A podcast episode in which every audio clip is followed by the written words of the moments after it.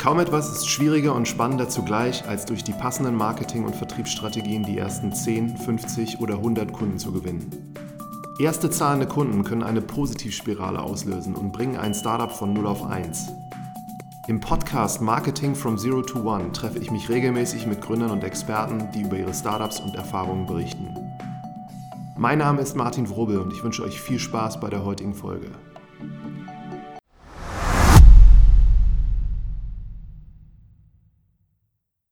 Ich sitze heute zusammen mit Jonas Miebach und äh, Jonas hat Phoneria gegründet. Und am besten aber, bevor wir über Phoneria sprechen, stellst du dich mal selber vor. Ja, hi, ich bin Jonas Miebach. Ähm, ja, wenn wir zunächst über Phoneria sprechen, bin ich zweifacher Familienvater. Ähm, ja, ein Kind, zwei Kinder, eins und drei. Ähm, und ansonsten, ja, ansonsten mache ich Phoneria und damit hat man eigentlich auch schon ganz gut zusammengefasst, was so in Lebensalltag ähm, passt. Familie und Unternehmen. Genau. Zwei Schwerpunkte. Bevor du Phoneria gegründet hast, äh, du hast auch vorher eine andere App schon gemacht und vielleicht kannst du noch mal erzählen, wie du überhaupt zum Gründen gekommen bist. Ich habe sogar nicht nur eine App gemacht. Äh, eigentlich zum Gründen gekommen bin ich in meiner Studienzeit. Da habe ich, ähm, hat mich ein Freund von mir, der etwas älter ist als ich, ähm, damals dazugeholt und da habe ich eine Plattform, eine Streaming-Plattform für Kurzfilme gemacht ähm, in einem Zeitalter, ähm, wo das auch gerade mit YouTube anfing und so weiter. Ähm, leider haben wir da nicht so wirklich die Conclusions draus gezogen, ähm, die für die Zeit vielleicht ganz, ganz gut gewesen wären. Also das Timing war eigentlich richtig, ähm, so wie wir es angestellt haben vermutlich eher nicht so gut. Und ähm, da hat mich aber eigentlich diese, Gründungs-, diese Gründungsgeschichte und die Unternehmergeschichte angefangen zu reizen. Und dann bin ich gegen Ende des Studiums auch dann zu der App, äh, die du gerade beschrieben hast, TapDeck gekommen. Und was wir da gemacht haben, war, wir haben den Bildschirmhintergrund von Handys ähm, mit Medien bespielt quasi. Also je nachdem, was dein Interessensgebiet war, konnte man, ähm, hat man Bilder bekommen, ähm, die genau diesem Interessensgebiet entstanden und konnte dann mit einer einfachen Geste, auf die wir auch damals Patent angemeldet hatten, ähm, die Inhalte dahinter ähm, erfahren. Und wir wollten damit so die App-Barrieren, die nach wie vor bestehen, durchbrechen. Und das hatte dann fast eine Million Downloads. Ähm, aber auch da, das ist ein Markt, wo man eine gehörige Zahl von Nutzer haben muss, um das zu monetarisieren und da sind wir nicht hingekommen. Und vielleicht kannst du da trotzdem mal sagen, was sehr spannend ist, wie habt ihr das geschafft, dass das eine Million Leute downgeloadet haben? Letztendlich ist halt ein, war ein sehr, sehr interessantes Produkt, ähm, was sehr einzigartig war auch auf der ganzen Welt. Ähm, ähm, es in der Form so nicht gab und sehr, sehr viel über, über PR. Also, nee, nicht PR, es ist eigentlich sogar sehr falsch, sondern über, über Presseartikel, die aber gar nicht von uns gezielt ähm, irgendwie eingeholt wurden ähm, via PR, sondern das hat sich von selbst verbreitet und es haben Leute drüber geschrieben und dann kamen wir in so Publikationen wie Gizmodo und so weiter, also riesige Publikationen, die dann dazu geführt haben, dass sich das dann verbreitet hat.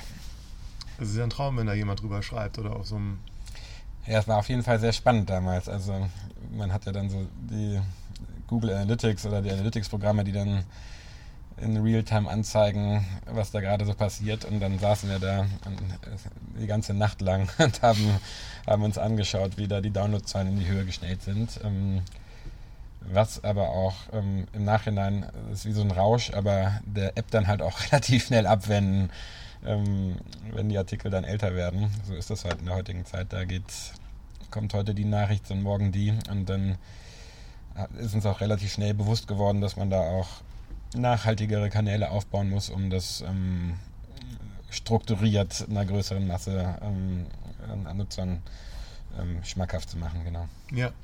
Hast du dafür schon Exist beantragt gehabt oder kam das da, später dann?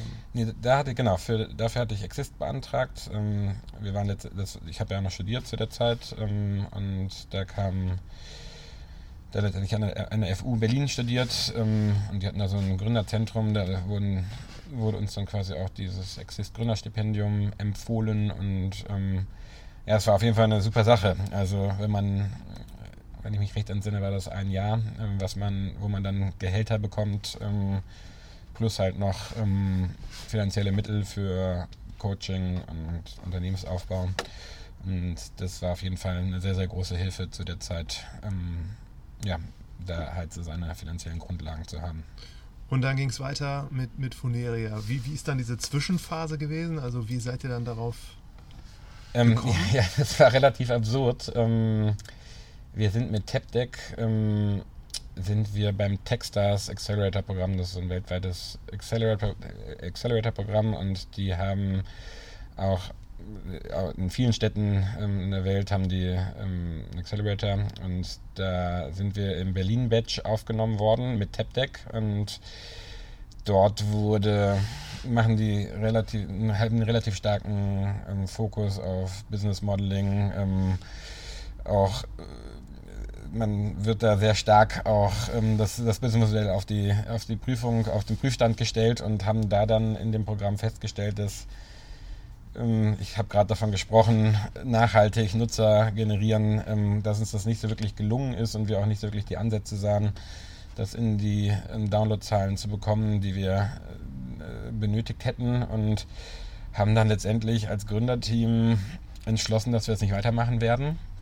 Und das war aber auch relativ früh im Programm und ähm, dann haben wir halt äh, wirklich also, uns wie bei der Papstenklave ähm, in den Raum eingeschlossen und ähm, haben gesagt, wir verlassen den nicht, bevor wir entweder sagen, wir gehen jetzt getrennte Wege oder wir nutzen halt diese Zeit und das Geld, was wir von dem Accelerator-Programm noch zur Verfügung hatten, um Neues auszuprobieren. Und dann haben wir uns wirklich an ein Whiteboard gesetzt und insgesamt 50 Märkte aufgeschrieben, die uns wirklich da, dort in den Sinn kamen.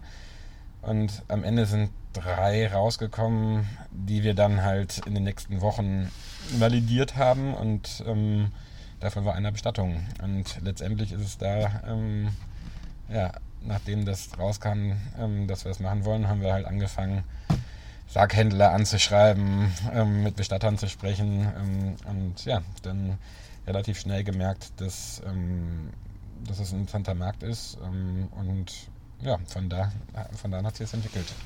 Bevor wir jetzt da drauf einsteigen, interessiert mich dennoch nochmal, was waren da noch so für Ideen dabei und woran habt ihr dann festgemacht, dass das genau das ist, was, was, was, was ihr machen wolltet? Ähm, also ich weiß, dass auf ja, genau, es waren zwei Dinge dabei. Das war das eine war ähm, eine Plattform für Freelancer.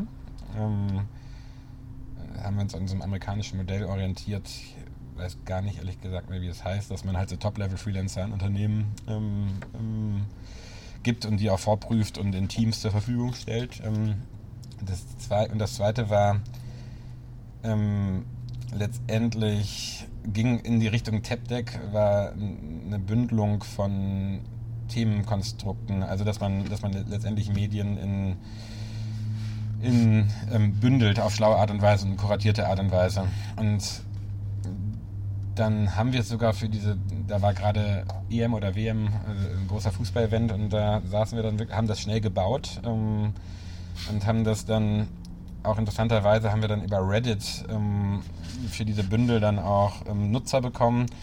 Aber irgendwie haben wir da nicht so das Modell dahinter dann äh, gesehen. Ähm, ja, und dann bei den Bestattungen war das hat man irgendwie gemerkt, dass, dass da, da, da war, da wäre mehr, mehr dran. Also war eine rein wirtschaftliche Entscheidung? Nee, überhaupt nicht, überhaupt nicht. Also ich denke mal, äh, der größte, der ausschlaggebende Punkt war, dass wir, wir hatten mit, durch diese Tapdeck-Zeit ähm, haben wir natürlich wahnsinnig viel User-Feedback bekommen, aber es ist halt ein, ein relativ unwichtiges Produkt für, ähm, für die Menschheit, sagen wir, sagen wir es mal so. Ähm, also hat seine Daseinsberechtigung. Ähm, aber wir hatten alle so ein bisschen das Verlangen, ähm, eine echte Dienstleistung zu machen und ähm, die irgendwie ähm, greifbar ist und ähm, Bestattung ist natürlich hochgradig greifbar, ist ein sehr emotionales Thema.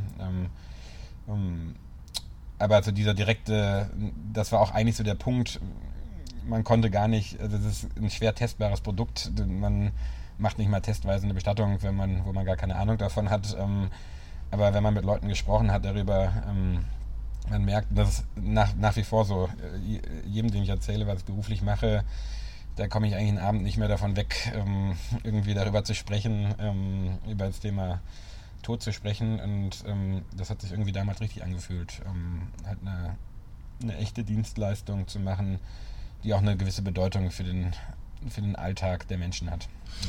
Habt ihr vorher in der Phase irgendwann ein eigenes Problem gehabt, was da schon ja, der, es war in der Tat, ähm, also wie wir überhaupt zu dem Thema kamen, ist das, ähm, also wir sind drei Gründer und zwei der drei Gründer, wir hatten Bestattungen durchzuführen und in beiden Fällen lief das, sagen wir mal, suboptimal. Es hat, also es war jetzt keine Katastrophe, aber ähm, es war einfach, also ein großes, kommen wir vielleicht gleich noch zu sprechen, ein großes Problem ist ähm, ähm, die eine relativ große Intransparenz und vor allem der Kunde, als Kunde hat man sich wenig damit beschäftigt vorab, ähm, ist relativ hilflos und muss relativ schnell Entscheidungen treffen.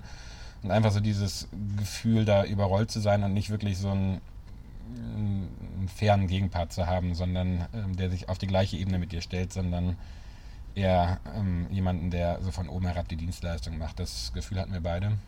Und ähm, dazu hatten wir dann darüber gelesen, halt über diese Marktstrukturen ähm, so gleichzeitig und dadurch, dadurch kam letztendlich auch die, die Idee dazu und auch ähm, die Motivation, das zu machen. Mhm. Kannst du mal beschreiben, was genau ihr macht? Also es ist jemand, der den Fall hat mhm. und wie helft ihr dem? Also letztendlich, was wir, wenn man es so wirklich von oben herab beschreibt, was wir machen, ist, ähm, es gibt ca. 4000 Bestatter in Deutschland ähm, und die Dienstleistung ist relativ, äh, relativ klar. Es gibt ja regionale Unterschiede, aber letztendlich in, in, in einem großen Teil ist, das, ähm, ist, ist, der Ablauf relativ ähnlich. Ähm, und es ist aber für den Kunden wahnsinnig schwierig, ähm, sich in dieser kurzen Zeit, in der, in der er eine Entscheidung treffen muss, ähm, erstmal sicherzustellen, dass er zu einem guten Dienstleister kommt ähm, und zum anderen so eine preisliche Transparenz zu haben. Und das sind letztendlich die zwei Probleme, die wir lösen und auch nicht nur für die Endkundenseite, auch für die B2B-Seite. Ähm, aus diesem intransparenten Markt von ganz vielen Marktteilnehmern. Ähm, wir haben 100, circa 100 Partnerbestatter, äh, steigen, Tendenz steigend. Ähm, die wir am allerwichtigsten auf Qualität prüfen. Also wir sind bei all den Bestattern, die in unser Netzwerk reinkommen, ähm, vor Ort, prüfen die genau, sprechen mit denen. Und wir ähm, haben, das ist der eine Vorteil. Und der zweite Vorteil ist, dass wir eine transparente Preisstruktur erstellen. Das heißt, für die, für die grundlegenden Bestattungsdienstleistungen verhandeln wir mit den Bestattern Preise aus und bieten diese Preise transparent auch an. Mhm. Genau. Und jetzt sagst du, ihr habt 100 äh, Partner. Mhm. Wie habt ihr da angefangen? Also wie kann man sich das vorstellen?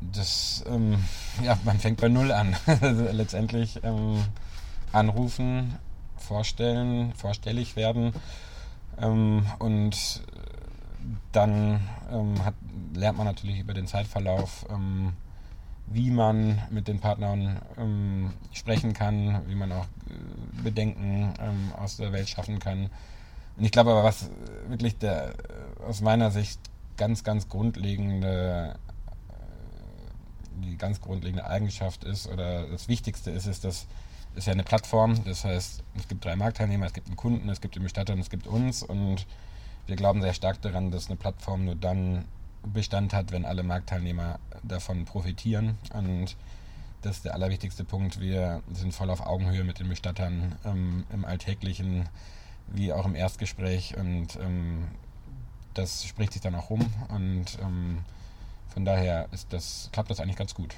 mit der, mit der Partnergewinnung. Habt ihr da ganz am Anfang einen lokalen Fokus gesetzt, dass ihr gesagt habt, wir fangen jetzt mal in Berlin an oder? Also grundlegend, das ist auch nochmal ein, ein Punkt für die Partnergewinnung. Wir haben erstmal das Produkt selber gemacht. Also wir, wir waren selber Bestatter bis vor kurzem, waren, ähm, äh, also wir machen auch immer noch in Berlin selber Bestattungen ähm, aber bis äh, das erste Jahr haben wir nur in Berlin Bestattung gemacht. Und zwar selber, ohne, wir hatten keinen Partner. Und, ähm, Mit dem festen Wissen, dass ihr das nicht für immer macht, sondern. Ja, äh, klar. Also äh, jetzt war immer der Plattformgedanke dahinter, ähm, aber was uns ganz wichtig war, ist, dass, ähm, das Produkt zu verstehen. Ähm, und zwar relativ tiefgreifend zu verstehen und ähm, das hilft uns auch sehr, sehr stark in der, ähm, im Netzwerkaufbau, weil halt nicht die Jungs, irgendwelche Management-Jungs aus ähm, Berlin dahin kommen, sondern wir auch selber einfach Bestattungsnah, also ich habe selber mehrere hundert Bestattungen selbst durchgeführt. Ähm, Kann man das einfach machen oder muss man eine Lizenz haben oder wie funktioniert das? Ja, ich sage immer, der, selbst der Staat will sich nicht mit dem Tod auseinandersetzen. Man kann in der Tat wirklich zum Gewerbeamt gehen, 31 Euro bezahlen und, ähm, und ist dann Bestatter. Es gibt eine Ausbildung ähm, zum fachgeprüften Bestatter, aber die ähm, ist nicht Grundlage oder Notwendigkeit, um als Bestatter tätig zu sein. Okay, aber das heißt, der Kunde, der jetzt hier in Berlin war, der konnte euch kontaktieren, ihr habt die Bestattung genau. gemacht und genau. das lief auch schon über Funeria, über die Plattform? Das, das, das lief über Funeria, genau. Ähm, damals war es halt keine wirkliche Plattform, sondern äh, es gab halt einfach einen Berliner Bestatter. Und ähm, dann haben wir relativ viel rumprobiert. Wir haben dann also in Nordrhein-Westfalen unterschiedliche Modelle ausprobiert, ähm, wie man quasi das Ganze ähm, auch ohne direkte Partnerbestattung machen kann. Das hat aber alles nicht zu, zu unserer Zufriedenheit ähm, gepasst. Ähm, und dann hat sich daraus eigentlich auch ähm, dieser ganz starke Fokus, der uns, glaube ich, auch, es gibt so noch zwei weitere ähm, Teilnehmer im Markt. Ähm, wir haben sehr, sehr starken Fokus auf genau diese Lokalität. Also nachdem, ähm, nachdem, also wir führen halt mit dem Kunden das Erstgespräch und nachdem das Erstgespräch geführt ist, wird er zu einem lokalen Bestatter, und lokal heißt wirklich dann auch lokal, ähm, weitergegeben und dieser betreut ihn dann äh, von, von dort an. Ähm, das heißt also für den Kunden, äh, die Leute sagen immer, ach du bist, machst so Internetbestattung und ich sage immer, nee, das ist in der, in der Art nicht richtig. Ich mache ähm, wir machen Bestattungen, ähm, weil die, die, das Produkt an sich hat eigentlich ähm, eine relativ geringe digitale Komponente. Mhm. Ich interessiere mich jetzt noch für die Frage, wie jetzt Leute euch finden. Also am Anfang stelle ich mir das schon vor, das ist ja jetzt auch, kommst du in so eine Situation, was macht man dann? Sucht im Internet, findet jetzt euch und ihr habt gewartet, dass jemand anruft und da ist ein Fall eingetreten oder wie seid ihr dann an die gekommen, dass ihr tatsächlich die ersten Kunden hattet, wo ihr Bestattungen durchgeführt habt? Ähm, ja, klasse. Wir haben wahrscheinlich wie, wie viele andere Unternehmen auch mit Google-Werbung ähm, gestartet. Ähm, auch das ist ein Markt, ähm, ist zwar, da, weil das Kundenklientel einfach eine Generation älter ist als das durchschnittliche, der durchschnittliche Internetkonsument, ähm, steht der Markt auch noch am Anfang, aber auch zune, in zunehmender Art und Weise in den nächsten Jahren und Jahrzehnten ähm, noch stark steigender Tendenz. Ähm, kennt man halt nicht mehr oder kennen immer weniger Leute halt den Bestatter, wo sie unbedingt hingehen und dann googelt man halt nach einem Bestatter. Und ähm, und da haben wir mit, mit Internetwerbung angefangen. Und dann kamen Leute zu uns, genau. Auch als wichtigster Kanal, kann man schon so sagen. Ja, also bisher ist es, auch nach, ist es auch nach wie vor der, der wichtigste Kanal, was die Kundengewinnung angeht. Ähm, allerdings machen wir mittlerweile andere Kanäle und haben auch andere Kanäle, die langfristig gesehen für uns deutlich wichtiger sind als das Internet. Zum Beispiel? Zum Beispiel haben wir gerade die erste Bestattungsversicherung auf den Markt gebracht, ähm, zusammen mit dem größten Sterbegeldversicherer in Deutschland nach Neuabschlüssen, das ist die Monuta, haben wir die erste Sachversicherung rausgebracht. Ähm, das heißt also, bisher ist eine Sterbegeldversicherung, sieht die so aus, dass ich sagen kann, wenn ich versterbe, sollen meine Angehörigen x tausend Euro ausgezahlt bekommen und demnach zahle ich halt dann monatlich, je nachdem wie alt du bist, ähm, wie lange du zahlen möchtest, einen bestimmten Betrag. Ähm, und wir dadurch, dass wir dieses bundesweite Netzwerk haben und dort einen einheitlichen Preis mit einer einheitlichen Qualitätsstandard ähm, anbieten können, ist es jetzt der Minuta möglich, eine ähm, Bestattungsversicherung ähm, anzubieten. Das heißt, weil das ist noch ein großes Problem bei der Sterbegeldversicherung, man weiß nicht, ähm, wann man stirbt, logischerweise, man weiß nicht, was dann die Preise von Bestattungen sind. Das heißt, das eigentliche Ziel, und zwar meine Angehörigen abzusichern, kann ich gar nicht zufriedenstellend lösen mit einer reinen Sterbegeldversicherung. Und wir garantieren halt den, den ähm, Abschließenden, dass die Bestattung nach ihren Wünschen durchgeführt wird. Ähm, und das heißt also, die Angehörigen kriegen kein Geld ausgezahlt oder sie bekommen auch einen Teil als Verfügungsbetrag ausgezahlt, aber ein Hauptteil geht, ähm, sind wir Bezugsberechtigter, kriegen das Geld und führen, machen dadurch die Bestattung, ähm, im Gegenzug die Bestattung. Wie seid ihr auf die Idee gekommen, dieses Produkt zu entwickeln? Ist das durch Wir wurden letztendlich, äh, die Idee, die bestand schon länger, wir wurden von der Minuta selbst angesprochen, ähm, weil das natürlich für eine Versicherung ein, auch ein wahnsinniger Mehrwert, ähm, aus vielen Perspektiven ein sehr, sehr großer Mehrwert ist. Zum einen, weil ich ein besseres Produkt anbieten kann, ähm, zum anderen hat es auch verkaufstechnisch Vorteile, gibt es da ganz klare Vorteile und ähm, demnach ist ein sehr homogener Markt. Man hat eine Sterbetabelle, man kann da ein bisschen aggressiver, ein bisschen weniger aggressiv vorgehen, aber ähm, am Ende des Tages rechnen alle mit der gleichen Mathematik und ähm, wir können durch, dadurch, dass wir halt diesen zusätzlich diese Bestattung mit anbieten können, ist das ein großer Mehrwert für die Versicherung, weil sie besser verkaufen kann und auch eine höhere Provision ausschütten kann. Mhm. Also Versicherung als quasi so zweitwichtigster oder auch neuer Kanal, der halt wesentlich nachhaltiger ist. Ja, genau. Also letztendlich, ähm, ich sage immer, es gibt, man kann das eigentlich einteilen in drei unterschiedliche Bereiche. Das eine ist, sind wirklich die akuten Sterbefälle, die, die durchgeführt werden, jetzt auch eine Umsatzwirkung haben. Dann ähm, Kanälen, die mittelfristiger sind, das heißt, wo man jetzt ähm, investiert letzten Endes in den Aufbau und die einen dann in den nächsten so drei bis fünf Jahren ähm, ähm, dann in Umsatz ähm, resultieren und so eine Sterbegeldversicherung als langfristig wirklich diesen nachhaltigen Kanal, der ähm, auch eine gewisse Skalierung einfach mit sich bringt. Genau. Mhm. Kannst du da sagen, also wie viel ihr jetzt vermittelt habt schon über die letzten Jahre? Wie viele Bestattungen? Mhm wir sind jetzt, kann man sagen, machen wir so zwei am Tag. Also sind dann so 750 bis ja, 1000 im Jahr. Genau. Ja. genau. Und wenn das lokale Bestattungsunternehmen das durchführt, dann mhm. kriegt ihr da quasi einen Anteil von dem, was da umgesetzt wird oder verdient wird. Letztendlich ist es so, es gibt, was wir ausgehandelt haben, ist ein Grundpaket, das, das zur, ähm, das zur ähm, beinhaltet alle, alle Dienstleistungen und Produkte, die zur Durchführung einer Bestattung ähm, notwendig sind. Und das bieten wir sowohl dem Kunden an und haben wir mit dem Bestatter verhandelt und wir, wir bieten das zu einem teureren Preis an, als den Preis, den quasi der Kunde damit zahlt. Also haben eine Marge, klassische Plattformmarge. Mhm. Mhm. Du hast jetzt vorhin gesagt, du hast zusammengegründet mit äh, insgesamt zu dritt seid ihr. Mhm, ne? Wie genau. habt ihr euch da aufgeteilt? Also was machst du, was machen die anderen? Ja, auch da ist ähm, wir haben gerade eine Umstrukturierung vorgenommen. Ähm, und zwar äh, lange Zeit ähm, war es so, dass also wir sind drei Gründer, Philipp, Andreas und ich. Ähm, und Philipp ist letztendlich verantwortlich für den Aufbau des Bestattungsnetzwerks. Also der ist wirklich unterwegs auf der Straße und, und holt die Bestatter ran.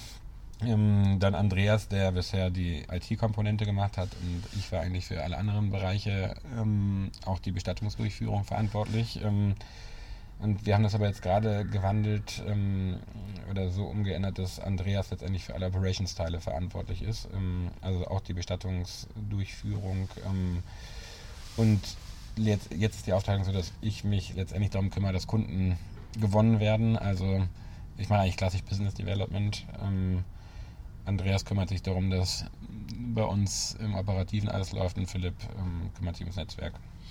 Ihr seid aber auch die drei gewesen, die damals TapDeck gemacht haben. Oder ist da jemand ja. dazugekommen? Nee, wir sind die drei, die das gemacht haben, ganz genau. So, woher kennt ihr euch? Oder auch mit vom An Studium noch? Mit Andreas habe ich, ähm, habe ich ähm, also Philipp ist erst relativ spät bei TapDeck dazugekommen. Ähm, mit Andreas habe ich TapTech schon gemacht und ich hatte davor noch ein Unternehmen gemacht. Ähm, ähm, und das, da war er auch dabei, also mit dem bin ich schon länger einfach unterwegs. Und ähm, Philipp ist ein ganz alter Freund von mir, der dann bei TapDeck so in der Endphase dazu kam und ähm, genau. Wenn du jetzt so die letzten Jahre beschreibst, was war da so das Schwierigste, wo du sagst, das war wirklich herausfordernd? Vieles. ja, es, ist, ähm, es ist generell eine, eine große Herausforderung. Ich würde auch, ich finde es relativ schwierig zu sagen, das war jetzt das wirklich Herausfordernde. Das, ähm, so ein Unternehmen besteht einfach aus ganz, ganz vielen unterschiedlichen Phasen. Ähm, und die haben alle, bringen alle ihre Herausforderungen mit. Äh, letztendlich zusammenfassend kann man natürlich sagen, Hartnäckigkeit. Es gibt halt ständige Ups, ständige Downs. Ähm, und ähm, die, die zu durchstehen, finde ich, ist immer die größte Herausforderung letztendlich. Ähm, da, da den richtigen, ja, immer, immer weiterzumachen, aber auch, also was zum Glück bei uns ähm, überhaupt nicht der Fall ist, weil es ähm, eigentlich gerade ganz gut alles nach vorne geht. Ähm, so sich ständig zu hinterfragen, ist es, ist es das Richtige, was ich, ähm, was wir jetzt gerade machen und das im vielleicht negativen Sinne, aber auch vor allem im positiven ähm, so eine gewisse Objektivität zu behalten und sich immer mal zurückzunehmen und äh, zu schauen, ob die Gesamtrichtung halt stimmt und wenn sie stimmt, dann das auch positiv wahrzunehmen. Also es ist, ähm, ähm, es macht wahnsinnig viel Spaß, ähm, aber ich, ich finde so dieses, also auch gerade bei, bei so Bestattungen, das ist jetzt, man kennt das vielleicht so aus den einschlägigen Gründermagazinen. Ähm, wir sind jetzt kein High-Scaling-Business. Das, ähm, das heißt, wir sind immer noch ein relativ kleines Team und, ähm, und da so das Gespür dafür zu gewinnen, dass man eigentlich auf dem richtigen Weg ist ähm, und sich nicht wegen einem verrückt zu machen, das ähm, ist eine Herausforderung. Ähm, aber klappt ganz gut. Genau, ist sehr spannend. Und ich stelle es mir so ein bisschen vor, dass äh, die Gesetzmäßigkeiten jetzt auch gerade was das Thema Marketing, Kundengewinnung angeht, von den Sachen, die du bisher gemacht hast, sehr unterschiedlich sind. Weil das einfach mhm. nach ganz anderen Gesetzmäßigkeiten funktioniert. Kannst du trotzdem so ein paar Learnings zusammenfassen, wo du sagen würdest, jemand, der da jetzt startet, macht das so oder macht das so? Ja, äh, ähm, sicherlich. Also wir, wir haben auch noch weitere B2B-Kanäle ähm, äh, unterschiedlichst, unterschiedlichst, in unterschiedlichen Bereichen, wo wir zum Beispiel Pflegeheime, ähm, äh, brauchen wir jetzt gar nicht ins Detail gehen. Ähm, ich glaube, was so das größte Learning, also das sind alles Vertriebstätigkeiten. Ähm, also das größte Learning ist, ähm, wenn man einen neuen Bereich ähm, angeht, einen neuen Kanal angeht, ähm,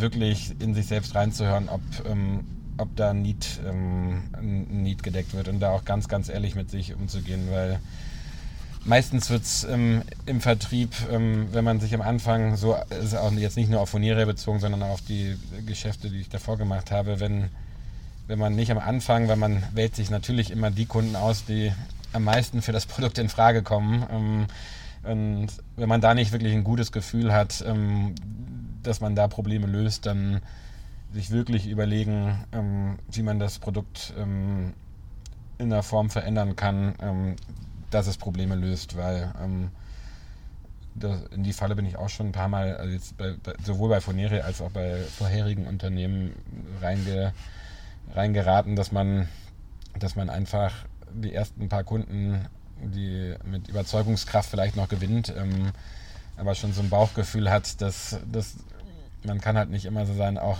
sich als Gründerperson und ähm, dass die Motivation, die man als Gründer irgendwie hat, ähm, die kann man dann nicht skalieren am Ende des Tages. Ähm, das heißt wirklich ähm, darauf hören, wenn man das Gefühl hat, dass man jetzt nicht wirklich ein Problem löst. Mhm.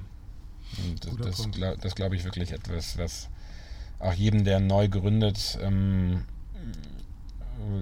ich nur mit auf den Weg geben kann. Und das heißt gar nicht, ähm, dass es so auch da das der, der positive, der negative Teil ist, dass es ziemlich hart ist natürlich. Ähm, der positive Teil ist, dass es gar nicht heißt, ähm, dass man, dass, dass es für das Produkt kein, kein Potenzial gibt, weil äh, wir haben zum Beispiel interessanterweise aus unserer Branche gibt es einen, digital, einen digitalen Nachlassverwalter. Und die haben vorher nur für die sozialen Netzwerke, für Facebook etc. Ähm, diese Abmeldungen oder die Verwaltung von Konten gemacht und kam damit nicht wirklich durch und jetzt haben sie sich noch auf andere Bereiche ähm, halt ähm, eine Produktveränderung vorgenommen und sind mittlerweile fast flächendeckend bei allen Bestattern dabei. Das heißt also, es, es geht gar nicht darum, dann zu sagen, ähm, okay, die kommt nicht gut an, ich stampfe das ganze Produkt ein, sondern eher das als Chance nutzen und alles Feedback, was man bekommt, so umzuwandeln, ähm, das, das Produkt halt in, in das Produkt einfließen zu lassen und keine Angst davor zu haben, da auch große Änderungen vorzunehmen. Mhm. Gute Punkte. Und vielleicht kannst du nochmal über eure Zeit da im, im Accelerator mhm. sprechen bei Techstars. Ihr habt euch dann beworben dafür. Mhm. Hat euch das, also es hat euch eine neue Idee gebracht, aber würdest du zum Beispiel anderen raten, Accelerator-Programme auch zu nutzen? Oder kann man da irgendwo sagen, spricht dagegen? Ich glaube, das kann man per se so gar nicht sagen.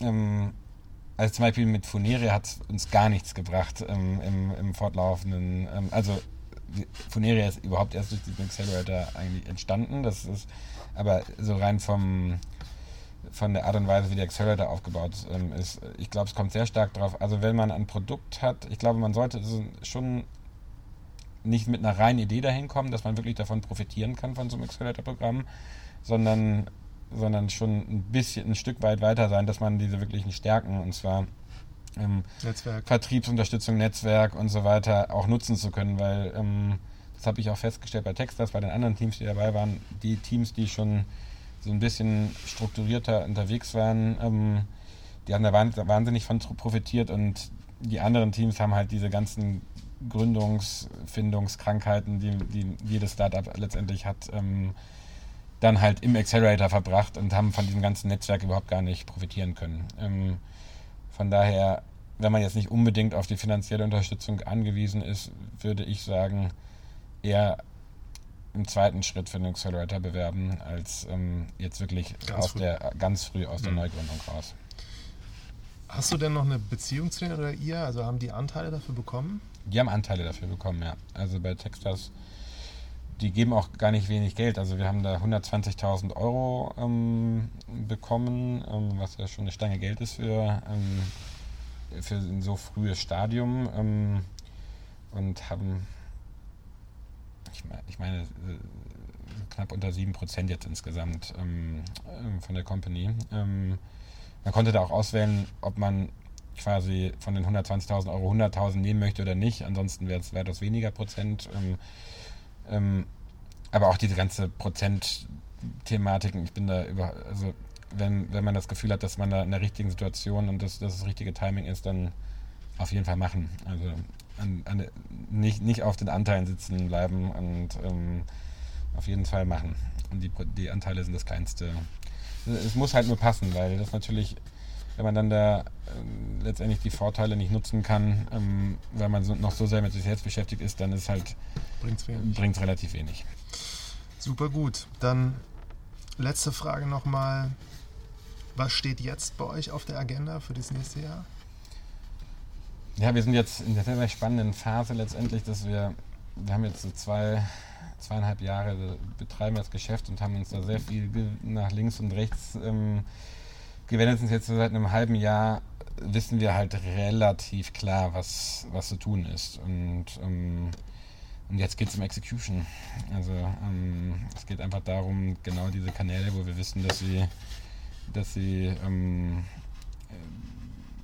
gut funktionieren können und ähm, wo wir auch relativ weit sind, ähm, jetzt vernünftig ähm, zu exekuten. Und was auf jeden Fall, wie ich finde, weil ich war mit einem Unternehmen noch nie in dieser Situation, ähm, eine äh, ganz spannende Phase ist, weil, weil dieses ganze Modeling und wenn, also das, das tun wir immer noch ähm, in sehr starkem Maße und muss, muss man auch tun, aber so von diesen Eckpfeilern, also die Basis ist schon deutlich, deutlich fester und solider, als das noch am Anfang war. Und ähm, jetzt geht es halt zum Beispiel mit der Sterbegeldversicherung, was, was ich ähm, jetzt äh, schon erwähnt hatte, ähm, die haben ein sehr komplexes Vertriebsnetzwerk. Ähm, es geht darum, dass das vernünftig ähm, verkauft wird. Das heißt, ähm, äh, Schulungen, Webinars, ähm, ähm, Vertriebsunterlagen, also wirklich so diese Komplexität, die einer großen Vertriebsorganisation halt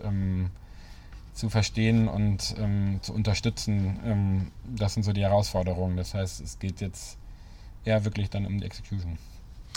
Sehr spannend, äh, Jonas. Tausend Dank, dass du die Zeit genommen hast und ich hoffe, dass ihr bei so einem wichtigen Thema das schafft, dass da tatsächlich, wie du es gesagt hast, dann alle, alle Teilnehmer davon profitieren und ähm, etwas davon haben, dass es euch gibt. Danke dir. Sehr gerne.